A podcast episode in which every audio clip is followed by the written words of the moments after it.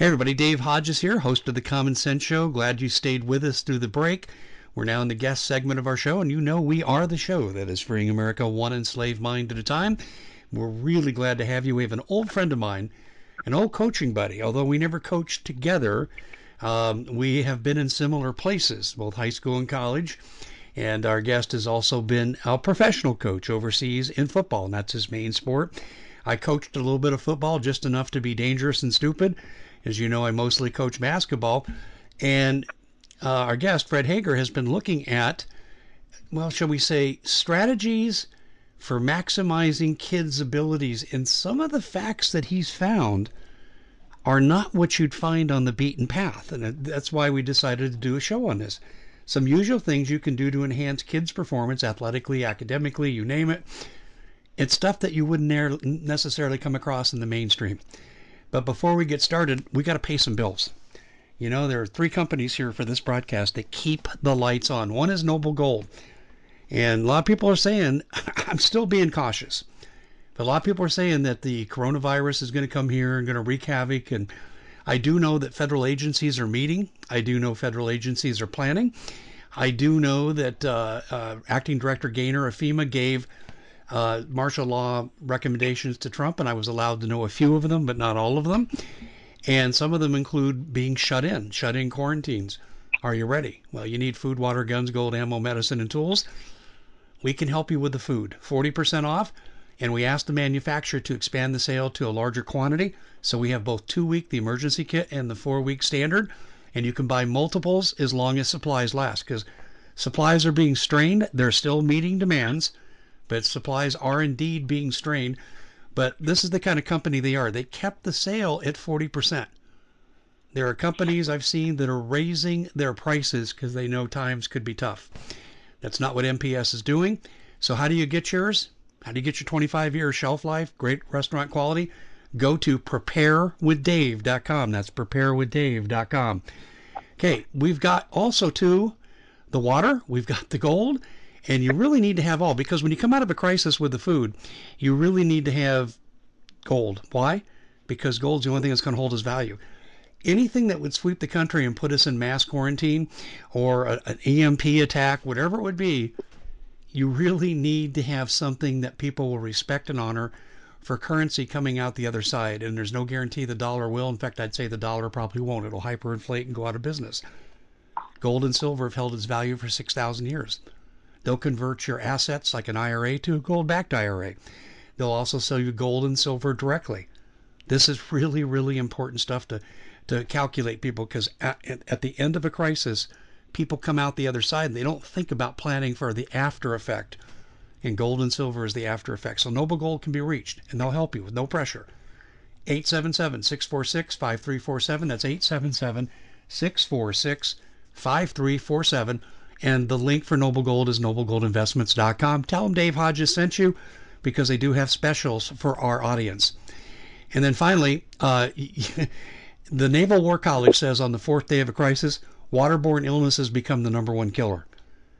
Well, we've got the Alexa Pure Pro water filter. So you got the food, you got the gold, now you got the water. And this can purify water out in the open. You can see standing water and be go, ooh, I don't think I can drink that. And you're probably right. But you could treat it with the AquaPure water filter and you would be able to drink it in most cases. The research for the validity of this product is at waterwithdave.com. Not going to give you anecdotal testimonials from people, those are worthless. I am moved by research. As you know, I taught research at the college and university levels. I taught it to graduate students trying to get their master's degree thesis at a university. And so I am ingrained in the research process. And this is what they give you with uh, the AquaPure Pro water filter and you can see the comparisons. It's incredible. They're also offering a 40% off sale. So this is why we're going with companies and representing them that have quality, but they're not price gouging in times of in times of uh, crisis. And this is why I respect them so much, and you should too. That's who keeps the lights on here. And I think you can see that here at the Common Sense Show, we turn down more advertising than we ever take on and that's because we advertise for products that we feel that our audience is going to need. Anyway, we're really glad to be with you in this guest se- sequence. Uh, Fred Haeger is an old friend of mine. We've talked on a number of issues a number of times, current events to sports. and uh, we know each other's uh, viewpoints on a lot of areas in human performance. And now it's time to share them. Fred, I'm glad that you joined us, and I know that you've just completed reading a book that really kind of galvanized a lot of things that you and I have talked about in the past. Yeah, I, uh, you know, I'm, I've coached for a long time, and I've always believed the adage that anyone can be fairly successful if they put their nose to the grindstone and just work really, really hard. And you can overcome anything if you if you if you live by those rules and, and all that. And in fact, um, there is something to that. But the, very first chapter of this book, Dave, just blew me away, and it it, uh, it, it made a point that I I, I couldn't argue with it. It really was interesting. They they sh- this book is called Outliers. It's by Malcolm uh, Gladwell, and um, he's a, he wrote the first couple of chapters talk about one of the big predictors on whether or not a, a kid's going to be good in athletics is his birth date. Yeah, and, and you know what my first reaction was, Fred? Oh, come on. Fred's not into astrology. Please tell me it's not astrology. Exactly. You know, the first time I read that, I said, "What Birthday? How how does that have an effect on that?" But but it does. And, and if you if you look, he one of the first examples he gives of this is he gives a couple of rosters of a of a junior hockey team from Canada and a Czechoslovakian soccer team a junior Czechoslovakian soccer team, the, the national team actually from Czechoslovakia. And and the rosters are like any other rosters. It's got their names and, and their heights and weights and and um, and it's got um, uh, where they were born and what position they played. It also put down their birthdays because, like I said in a minute. And so he said, okay, take a look at these rosters and see if you see anything on the rosters that catches your eye. And I, I looked at the rosters, and it looked like any other roster of any other team I've ever looked at before. And he said, what you probably saw was nothing. He, he said himself he didn't see anything either until it was brought up to him. Look at their birthdays. And so I look at the birth dates of this hockey team, and February, January, March, January, January, January. Um, it, it goes on and on. All the kids, more than half the teams were made up of birthdays in January, February, and March. And I'm like, that's really odd. If half your team is made up of those those months, birthdays in those months, what's the deal? Well, it makes perfect sense. These kids, even though they're at on these rosters, were probably in, in 15, 16, 17 years old. All their lives, teams were were established based on when your birthday is. They, there's a cutoff date to be on a team, and, and that's January 1. Once you hit January 1, you have to go to the next level. So all these kids, when they were in hockey, they probably started when they were five or six. When they were when their birthday was in, you know, uh, after January 1, they got on this particular team and they started playing. Well, when you're five or six or seven or eight, the difference between a kid that's born in January and a kid that's born in December can be dramatic, especially physically. A whole year in size and growth gives you advantage as far as how big you are, how fast you are, uh, what kind of agility you have. Also, your uh, mental development and your social development and all that comes into play. So the little kids that start, who are the, the all stars when they're eight, seven, eight, nine, ten, get to play on select teams, get to have better coaching, and their their their seasons usually last longer. If they're on a club team, they might play. My daughter, when she played club softball when she was 10, a 10U, she played 130 games her first year of softball. If she had played just rec ball, she'd have played 25 games. Yeah, and, and let, let me brag for you here and tell you how it paid off. Fred's uh, daughter won a state high school championship with a walk-off home run in the last inning, and she went on to play collegiately uh, in the SEC and won a national title and was the NCAA Player of the Year. Did I get that uh, right, Fred?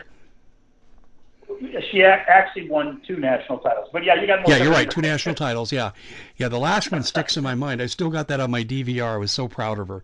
Uh, because yeah. I remember uh, seeing you in a copy room with her one day while you were copying materials for the class you were teaching, and you were making her run sprints, and she was four years old. yeah. I have a real yeah. clear memory. I told the audience, I said, "Hey, I've known this guy for a long time," but yeah, yeah. and you're right about the advantages of having better coaches, uh, being with more experienced players, and bringing out the best in your talent. You're absolutely right about that. Yeah, that that's that's it blew me away when I first heard. Just like when I told you birthday was a good predictor, it blew me away when I heard it too. But then the, the more I think about it, it makes sense. They, um, if they uh, they just have so many advantages just just from that aspect alone. Now, there's other things that play into success. Uh, the uh, it says outliers, the story of success. There's other things that play into it, but and those are a little surprising. They're not so surprising. The other ones aren't so surprising, but they really make a big difference. Hardly anyone ever makes it all by themselves to greatness. That just doesn't happen. There's lots of stuff plays into that, but um, when I heard about the birth date, it just made all the sense in the world. And there's there's some talk about, and that also is true in school, Dave, and you know that. You're a teacher. The kids come to school. September one is the cutoff, and and so September one, September two. If your birthday's in September, um, October, November, you're one of the oldest kids in your class, and you have so much more development. You've got you've developed uh, longer than the kids that, like me, a July birthday or an August birthday, you know, you're at a disadvantage right from the start. And so those kids end up in this in the uh, the special classes, in the advanced classes, in the gifted programs more often than kids that have birthdays in in, in the late summer and stuff because they're more developed. And so it gives them an advantage. Not only does it give them a chance to expand on what they've learned in class and, and get extra help and all that, but it gives them confidence and gives them this opportunity to start doing some extra things and learn some other things besides just the rote stuff in the textbook. Makes yeah. a big difference. No, it, it absolutely does. So let, us take it from sports just for a second. How could this help a kid academically? And I'll tell you how it hurt me. I'll tell my story very quickly. I turned five years of age on August 11th, and I started kindergarten on August 25th. Yep. That hurt me. Sure. Sure. That, so, that uh, yeah, makes a difference. Yeah, because most of the kids were six months to almost a year older than me. Uh, Absolutely. Yeah, so that that definitely hurt me. So how do you see? We we know about the sports. How do you think that can hurt kids academically? Well, you know, development athletically and development intellectually are all based on nature and nurture are all based on their genetics and also on their their the environment that they grow up in. And, and, and both of those are really, really important. Um, and and the, the guy, this guy, uh, um, Gladwell talks about that exactly, about how if if you have if you live in a certain environment um, and and you're encouraged, um, then you you have you you advance farther. You'll you'll have more knowledge, be better educated, and have a, a better chance of, of having success in life. Um, uh, he did a uh, read a, about a guy who tested a whole bunch of elementary kids and did an IQ test, and then he took all the kids, the upper five percent, and he started studying them from when they were in first grade all the way through um, through college and he actually sent people out, interviewed them, and and, and he, he really kept close track on them. And and these kids were all basically geniuses. They all had IQs of over 120, 20, all the way up to 180 and stuff. They were all really brilliant people. And you would expect the kids that were 180 to be the ones that were the most successful. And some of them were very, very uh, successful. But other than just being the smartest, there were other things just as, if not even more important than just your intelligence, it, your home life. If you, the kids that were from wealthier homes, when they would go home, their parents would have them playing piano, taking piano lessons and, and dance lessons and playing in sports teams and going to concerts and museums and things like that. Whereas the kids from lower income, even though they were brilliant, they never had those advantages these kids weren't exposed to lots of adults. They weren't exposed to museums and, and, and music and, and athletics and the arts and all that stuff. So those kids that didn't have the same advantages from their home life didn't seem to attain the same amount of success as the kids who had lots of encouragement and uh, lots of experience in their home life. So that played a really big role. You don't need to be the, the 180 IQ, the, G, the ultra genius type, the Einstein type to be successful. You just need to have enough intelligence. And that usually somebody in, around the, the 120 to 130. Those people have enough intelligence if they have the right environment, they can be as, if not more successful than the ultra geniuses. You know what this reminds me of, Fred? It reminds me of what I learned about the relationship between happiness and money. As, as you know, I'm a long-time psychology teacher, instructor, professor, and and as a consequence, I learned uh, from David Myers, is a great researcher from the University of Michigan, who's written tons of textbooks in use by various professors. He did a study of the relationship of money and happiness, and he found that when people didn't get basic needs met and they were in poverty, it did uh, correlate to misery. And he did find that people that had their basic needs met uh, were much happier than those who did not. So money made a difference in happiness levels between the have-nots and the haves. Now, but the, the difference he found between the haves and the people who are super rich, he found that money was not a predictor of happiness between those two groups. So it's kind of like yeah. lack of money can make you miserable, but but a lot of money doesn't necessarily make you happy. And we're kind of seeing this with intelligence, aren't we? Absolutely, absolutely. It, uh, it was really really interesting. And and then the, the next thing he talked about in the book was the ten, the, the rule of ten thousand hours. And and so while somebody may have to be very intelligent or very gifted athletically, uh, if if they don't have the opportunity, so let, let's say they're really young for their age, and they might be very, very good athletes for their age, but compared to the older kids in their class or on their team, they're not quite there. So they don't get a chance to play on the select teams and get the good coaching and get extra games and more practice and stuff. They they are on just rec teams and stuff. Well, they, they don't they don't have as much time to practice. They don't get as much help, and so they never become great. Imagine if we had two sets of teams of the January 1 and the July 1 teams and have a whole different league for both age groups, how they compete. But getting back to 10,000 hours, um, he, he used the example of Mozart. Mozart was is widely uh, considered to be the most, uh, the best, uh, you know, uh, composer of all time. Just incredibly gifted, could do everything. But in fact, if you go back and look at the research, he said Mozart was a late bloomer. Now that sounds crazy because he wrote his first symphony when he was like six or something like that, and he was writing music all the time. But the music he wrote when he was young really wasn't that good. He wrote music. He knew about music. His father was a, a musician and a, a composer and, and taught him all this. But he wrote music for about 10 years that really wasn't that good. It was only good, people only thought it was good because it was a little kid doing it. He was very precocious, you know, and and and people thought it was you know it was really cool that this young kid was doing it, but the music itself wasn't that great. After he'd been writing music for 10, 15 years, and he put in 10,000 hours of writing, now his music just blossomed and became incredible. The music he wrote later on in life was so much better than the music he wrote when he was young because he put in the time. Bill Gates, another example. Bill Gates, when he was in junior high, he went to a a public school, but it was a very uh, it was a public school in a fairly wealthy neighborhood, very progressive, and there was a, a, a ladies uh, club that used to raise money for the school for different things. And one year they raised money and they bought a bunch of computers and put it at the school. So Bill Gates and his buddies, he had some friends, they all started working on this computer and programming and doing all sorts of stuff and, and, and spent lots of time on the computer. There was a teacher at the school that noticed these kids were really into it. And Bill Gates lived within walking distance of the University of Washington. Okay, so this guy went to the a professor at Washington and said, "Listen, I've got these kids; they're really into it. Could I bring them over and show them, and, and you could take a look at them and see what they're doing?"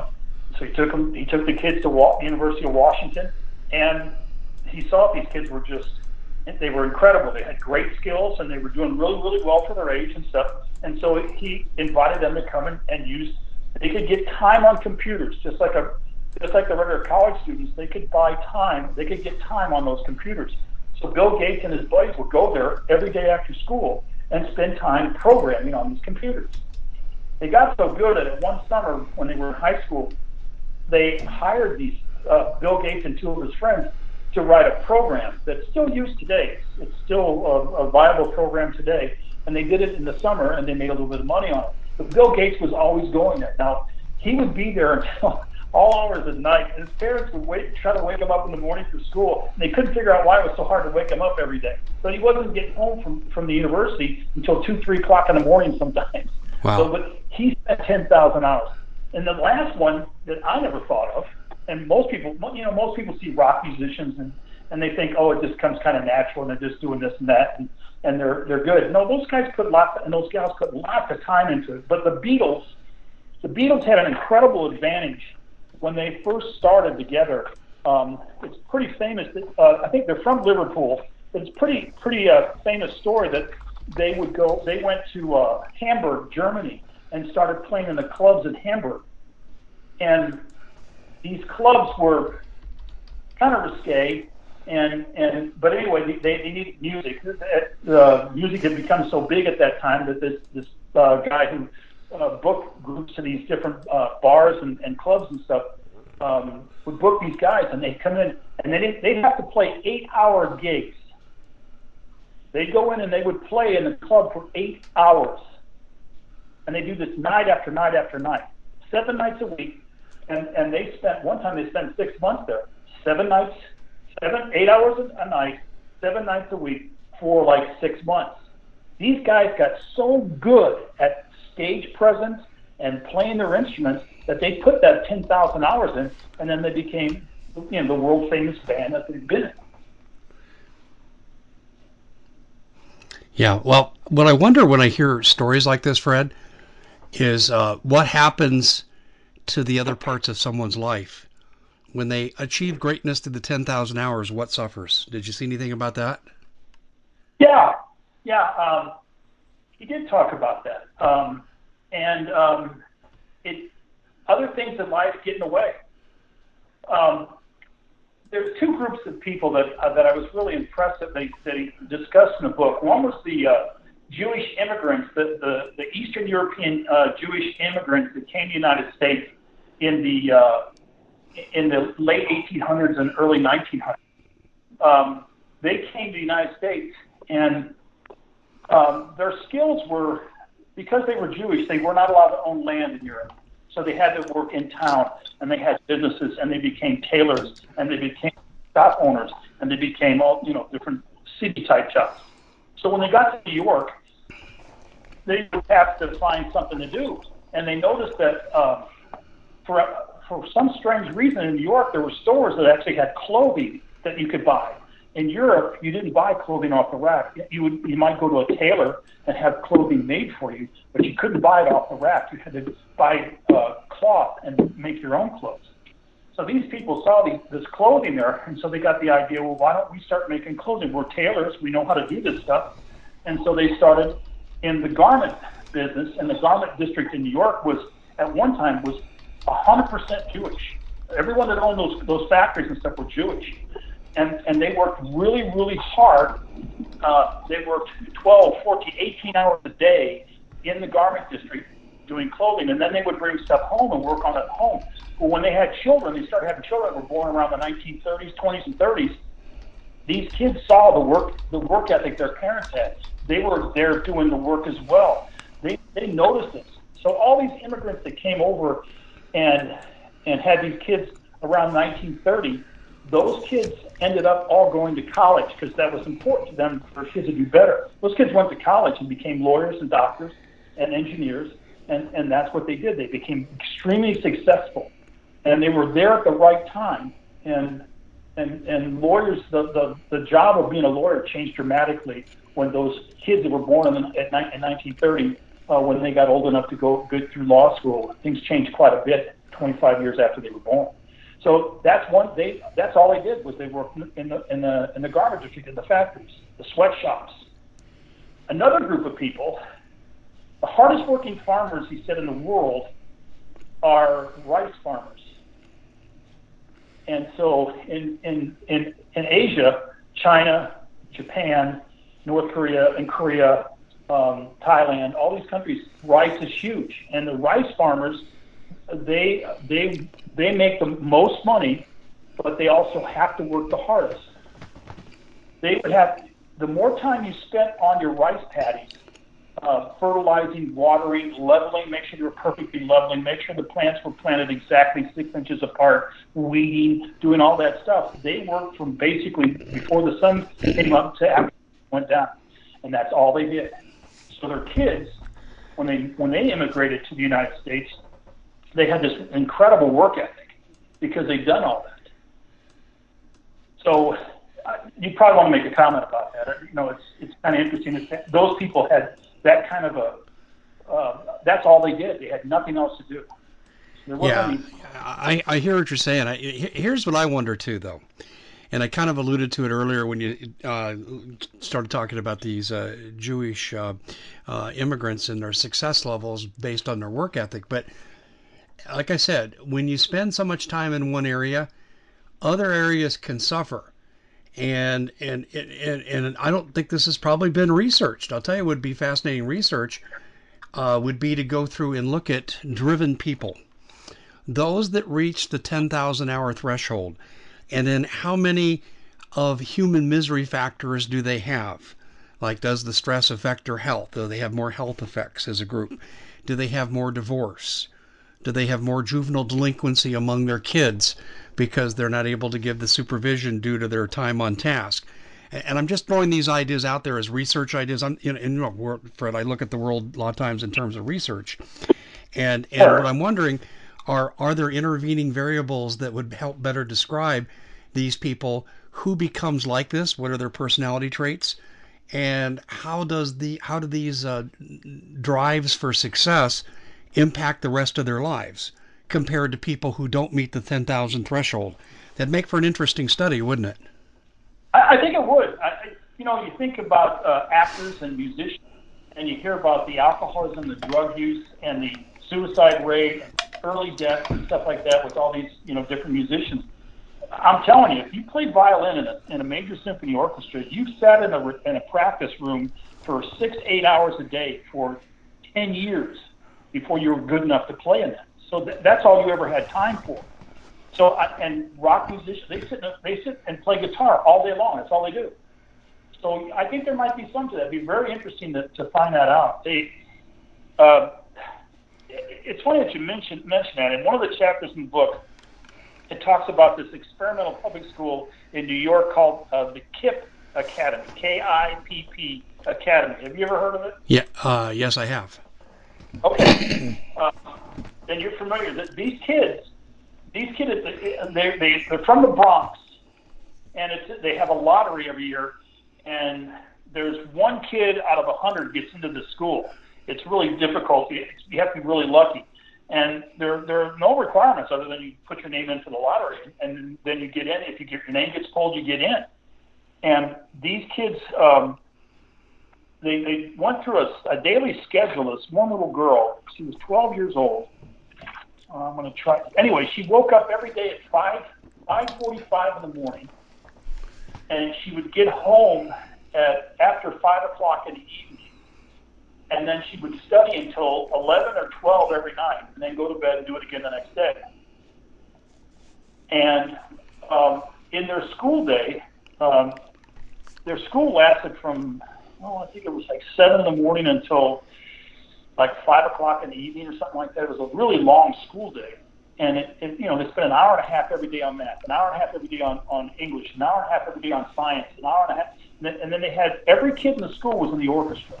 So at least they had some things going, and and they had some other different things going on. But um, it's pretty intense. And these kids go to the school from first grade to fifth grade, and then like 90% of them get scholarships to elite private schools in New York City, and 80% of them end up going to college and and all that. It's an it's amazing success rate. Um, but it, it showed some um, some school years for some uh, for for like Japan and for other countries. Japan had their school year is 243 days. Ours is 180 in this country. And there's a group out of Massachusetts that, just like you just said, was real real big on making sure you didn't overstress the kids. You gave them plenty of time to for play and activities and and time to to reflect and all this kind of stuff. Long summers and all that. These kids in, in China and, and Taiwan and, and Japan, they don't they don't have year, school years like that. They don't have summer vacation. They go to school all the time, and you wonder the success rate by some of these, these countries and these kids in these other countries is really incredible. I, I'd like to see the, the research, like you said, Doug, but apparently it's um, if you really want to be a success, you have to kind of make this kind of sacrifice. Yeah, like I said, but I'd like to know the cost before you encourage your kid to do this. You know, because sure. I, I look at, I'll give you an example, like gymnastics may be the best example. And so you yeah. get your kid in gymnastics and you have tutors and everything because they don't have time for regular school. Or, you know, the sure. Olympic ice skaters, that's another mode. And what I see from that is the kids, except for the kids they work out with, they, they don't have any peer experiences. And you wonder what's the effect on their social skills and so forth. And the, the, like I said, I, I think greatness is great. And we need great people in America, so we have the best tools, the best weapons, the best technology but also too I look at an individual cost. I want to go back to one thing you said though, and okay. this is this is such a multivariate issue. You mentioned about uh, actors, actresses, musicians having higher substance abuse rates, and you're right, they do. Um, yeah. back in the days when I was doing mental health services, I worked with uh, uh, addicts, and, and so I I've read everything I could get my hands on, and that is true. But also, I found something else out.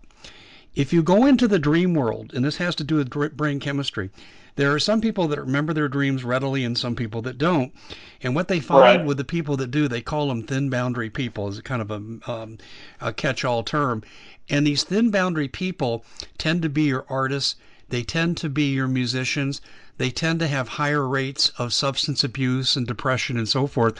And they say a lot of it's tied to brain chemistry and the overproduction of some chemicals and the underproduction of other neurotransmitters. And uh, I don't want to yeah. get too technical here. I know you know what I'm talking about, but but, I, I, but, but what I'm saying is these issues here aren't just single cause and effect issues; they're multivariate issues. You know, I think uh, part of the thing is, is in order to do 10,000 hour thing, uh, a person has to want to um, there are people who are geniuses who don't really want to do that, and they do they they they, they don't do it, and they, and they don't necessarily become super successful. They're just really really smart people, and, and they never get their 10,000 10, hours in. Um, I, I know with my daughter, um, she played club softball from when she was nine years old all the way through high school. And and one of our concerns, my wife and I, our concern was that this is pretty intense. It's year round and it's really, really intense. And and um, we were always a little concerned by that. My daughter played multiple sports in high school, which I think made a big difference and gave her her body a, a rest and a chance to do other things, which is real important. But and, and my daughter also was involved in dance at school and stuff, and so she had lots of other interests. And um, but we were concerned by that. And and but she even I never had to wake her up on a Saturday morning to get to go to a, a softball tournament. I'd knock on her door, Dad, I'm already awake and she was lying there in her uniform a lot of times with her backpack ready to go. She just wanted to go do it, and I think that's you know when she was watching television, she'd stand there with a bat and swing a, and do shadow swings watching TV, and she was always you know um, she was always doing something. She just just loved doing it, and so not every kid wants to do that. And, you know, there's a there's a burnout rate, and that's where you know the uh, the Soviet Union and East Germany um, came up with the idea of cross training uh, because they found that their athletes, by the time they were basically seniors in high school, first year at college, they'd kind of burned out on their sports awful, an awful lot. And so they, they found out that it's, it's important for them to do other things as well as just their sport. So they would go out and play soccer a, a day or two or do a couple of weeks of, of tennis or something, something different to give them their, a little refresh, a little uh, to freshen them up a little bit. And so they're they're I, I understand what you're saying. It, it you, kids have got to want to do this, and they have to make a commitment to doing it. And um, you know, we lost a, a, a great drummer, the drummer from Rush, Neil Peart, uh, passed away. Just, uh, it was last, last week or the week after before that. And that's what he, he was a drummer, man. That's what he did. And that's he lived that. That whole those guys in, in those rock bands, they just that's what they do. They love doing it. So you might not be able to get them to do something different, you know. Yeah, that's true. But I, I think if you ingrain it at an earlier age, you know, for me, I, I look back on my athletic career and I had some moderate success. Um, and, and my dad made me do everything. He started me out with baseball as a little kid, the wiffle ball when I was four and five years of age, and also got into martial arts. And I did martial arts for 13 years, and it provided me a good discipline foundation. But he had me play football, and I played football through high school, had me play baseball, and I couldn't hit a curveball to save my butt but I still played baseball through high school. But I'll tell you what I did, and my passion was basketball. I, I'd come home from football and I'd be tired. I'd do my homework. I'd lay down for a half hour. And this nearby military base, the gym was open till midnight. I went and played and closed the gym down.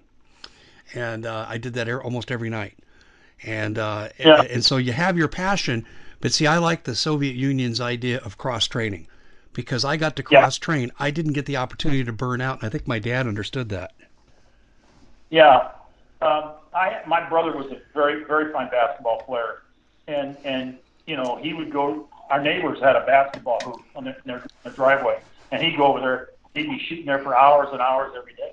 This the famous story about Charles Barkley going down down the street to the park. The lights were on until ten or eleven o'clock at night, and he'd be down there just shooting baskets, playing basketball by himself. There's nobody there. Oh yeah. You know. I know. Before my dad put a light up on our home basketball court, I used to open the garage in the middle of winter in Denver, and I'd be bundled to the hilt, and I'd be out there shooting baskets as a nine, ten year old kid with the lights in the garage lighting up the basket.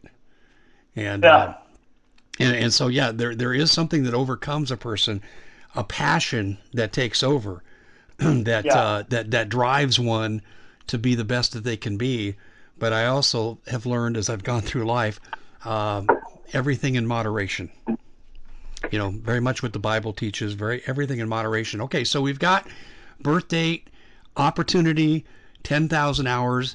Were there any other factors that you came across? Um, let's see. Yes. One, one um, it, it also comes down to opportunity um, you may have a passion to play basketball, but if you don't have a basketball or a, a goal to shoot at, you're never going to be a great basketball player. You've got to have an opportunity, um, and and and this whole book is about pro- providing uh, kids and people to have a chance, to have an opportunity to do something that they really want to do and they could be really good at. Um, it's, it's, I'm trying to find the last page there was a quote. um, uh, let's see. He, he talks about outliers. Is, uh, let's see. It says um,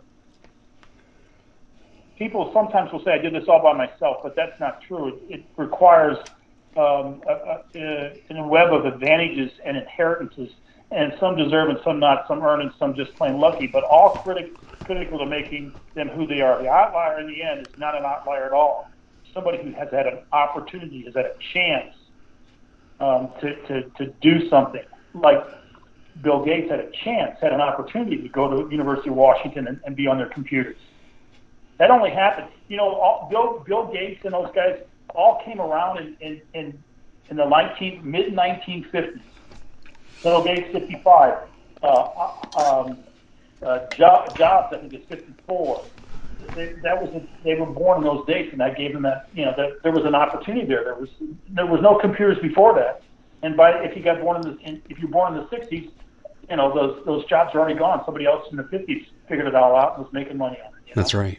I, I think it all comes down to just a, if you if you get if you have a chance to do something, if you if you're if you're encouraged and and you have a coach or a teacher or a mentor or a music director or a, a play director, somebody who, who gives you an opportunity to do your thing and, and encourages you and, and, and, and, and nurtures you, you know, to do those things.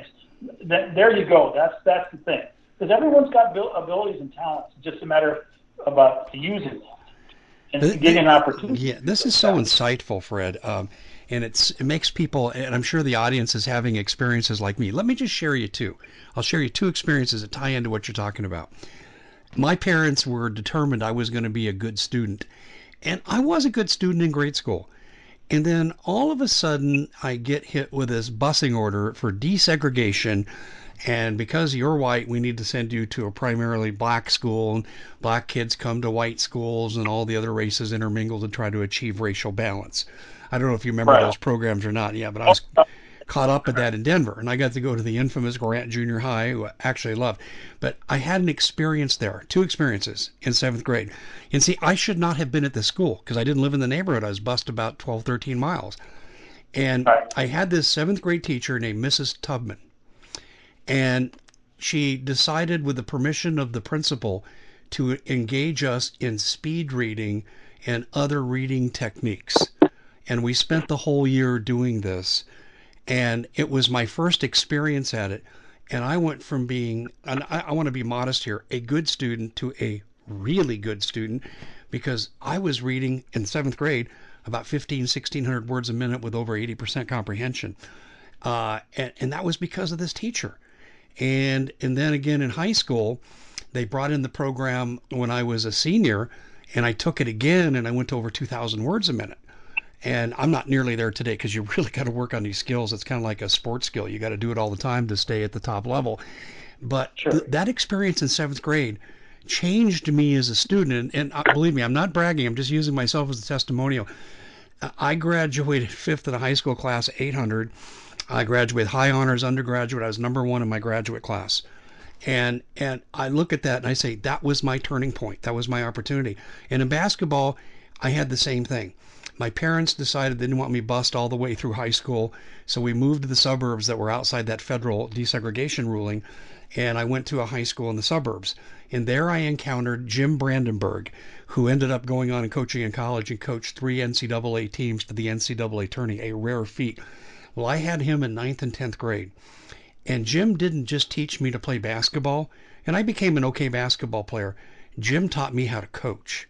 And it's kind of funny. I met with my old friend Larry Risk, who was uh, the uh, voted the all-time best player at Metropolitan State College. He came out of my high school, and he was three years ahead of me. And Larry and I got together last summer when I was visiting him in Denver, and he said the exact same words I just said. He said, "Jim taught me not only how to coach because he had a brief stint coaching and did well. He said he, he really taught me everything. He turned my life around in terms of my performance." And you get these people now and then that come along, Fred, whether it's academic or athletic, that turn you on your ear and point you in the right direction. So the opportunity, yeah. you said it too with Bill Gates. What if he had not been next to that computer lab? We wouldn't have Microsoft in the form that we have it today. Yeah, I, I, exactly. Uh, there's, I just found a, a, quote that I was kind of looking for in the book that I think is, it was at the very end of the book and explains exactly what uh, what, what the whole outcome of this thing is. Everything we have learned in Outliers says that success follows a pres- predictable course. It is not the brightest to succeed. If it were, um, anyway, uh, core success simply the sum of the decisions and efforts we make on our own behalf. It is rather a gift. Outliers are those who have been given opportunities, who have had the strength and presence of mind to seize them. There's a key factor right there. Seize your opportunities. For hockey and soccer players born in January, it's a better shot at making the All-Star team. For the Beatles, it was Hamburg. For Bill Gates, the lucky break of being born at the right time and getting the gift of a computer terminal in junior high. Um, so they were born at the right time with the right parents and the right ethnicity, were allowed them to, which allowed them to practice takeover law. Uh, talking about uh, um, the, the the Jewish uh, kids from the parents working in the garment district anyway, it's, it's, it all comes down to having a mentor or having some getting a, some sort of break that just that spurs your passion and and, and, and, and that you seize that opportunity, and that's what it's all about. You know, it's uh, interesting you use the word mentor. My dissertation mm-hmm. you know, was in on resilience, and what were the factors that comprised resilience, and in every study that you have, everything that led up to the research I did, said that having a mentor who could guide you and help you accept your mistakes and not let them crush you, but teach you to use those mistakes as a springboard to better performance and knowledge was absolutely yeah. critical. And and I see that all the time. Um, and and uh, I just saw this in the world of sports. We have a really good player here. He's ignored. He's off the radar because the team's been so bad. But he's a great player of the Phoenix Suns. His name's Devin Booker, and he's as good as any guard playing the game today. And I mean any guard. And, uh, and, and okay, do I have the credentials to say that? Well, I was an NBA scout for two years for Quantified, so yeah, I'd say I do. He is as good as anybody out there. He got snubbed on the All Star team because his team hasn't been 500 in 10 years, and and Devin I think is in his sixth year, uh, and he's leading the league in so many different categories. It's unbelievable. But his mentor was uh, Kobe Bryant, and and he was at camps, and and and and Kobe was his idol and I watched after the Kobe Bryant tragedy and the Suns played their first game, and they showed Devin uh, Booker just in absolute tears, just mm-hmm. crushed and devastated. And and I thought, oh my gosh, there's the mentor part of resilience. Because how does Devin Booker go out every night on crappy teams and play as well as he does? Because he has resilience. And where yeah. did he get that work ethic? From his idol, Kobe Bryant, who was yeah. notorious for great work ethic. Yeah, exactly, exactly. And, and he's lucky to have a mentor like that. I mean, obviously he's taken, he sees the opportunity to be an NBA basketball player, and he's probably worked his tail off to be as good as he is. I'm sure he's got lots of athletic gifts and stuff, but it's, he worked his tail off, and he's got a mentor like like Kobe Bryant to be his mentor to to help him through these tough times and stuff. Yeah, that's that's that's the deal you know, imagine if we if we if we did do that uh, to have two hockey leagues, one one in January one and one July first. Think of how many more hockey players, great hockey players, there, there, there would there would be in the world, or baseball players, or whatever, musicians, or you know, physicists, or whoever. If we had those opportunities, and there was somebody there to mentor and help these these people, wow, it could be really good. It could make That's... a big difference in our world. Well, that would be a good uh, PhD dissertation topic. The correlation between uh, a team's birth dates and um, uh, success. I remember you were saying on these uh, teams that um, I, it was like a two to one ratio that 25% yeah. of the total participants or 50% of the total participants in all-star teams were of those three months first three months when you would only expect 25% through random draw yeah. Yeah. Oh yeah, it's uh, yeah. He, he mentions that it, it it doesn't make any sense, you know, statistically, but it's there. It's because that's the way it really is. Kids, you know, I, if I had started college, I think you know I played football in college. If I had started college two or three years later than I did, I'd have been much more mature physically. I'd have been a much better football player. Now I don't know if I'd ever have a chance to play, you know, in, as a pro or anything like that, but I would have been better because I would have been stronger and more mature. Um, we had talked the other day about, you know, in Texas, they, they hold kids back in eighth grade, so they'll be a, year older in high school. Yes. And there, there's definitely something to that. Well, yeah. there's a reason why they do it. And it's why coaches in college, redshirt players in basketball and football, to give them the extra year of maturity. And when I was a college coach, I did the same thing. And I'll tell you, most of the time it worked. So, mm-hmm. uh, what Fred? Tell people the name of the book and the author again. Yeah. Okay. The book is called Outliers: The Story of Success, and it's written by Malcolm Gladwell. G L A D W E L L. Malcolm Gladwell. And uh, it, it's it's a. I got this. My brother-in-law gave this to me for Christmas, and it sat on it sat on sat on the shelf for about a month after Christmas, and then I I thought, you know, I'm gonna start reading again. So I picked the book up and started reading. And I was just like, I couldn't set it down. It was just, wow, this is really, was really interesting stuff. So I would highly recommend it. Well, yeah, well, being a coach and a teacher, that was right up your alley, and and oh, yeah. we were actually talking about other things uh, in a, a personal conversation when this came up, and I said, man, this is fascinating. This would make it for an interesting show. I think my audience would like to hear this. and uh, we'll, we'll find out from the ratings, but I have a feeling they will. Well, Fred, we're just about out of time, and I want to thank you so much, one, for serendipitously bringing this up to me, because I'm now going to get a copy of the book and read it. But uh, secondly, I thought this was useful for two old coaches to come on here and two old educators as well to share this information. So thanks for joining us here on the Common Sense Show.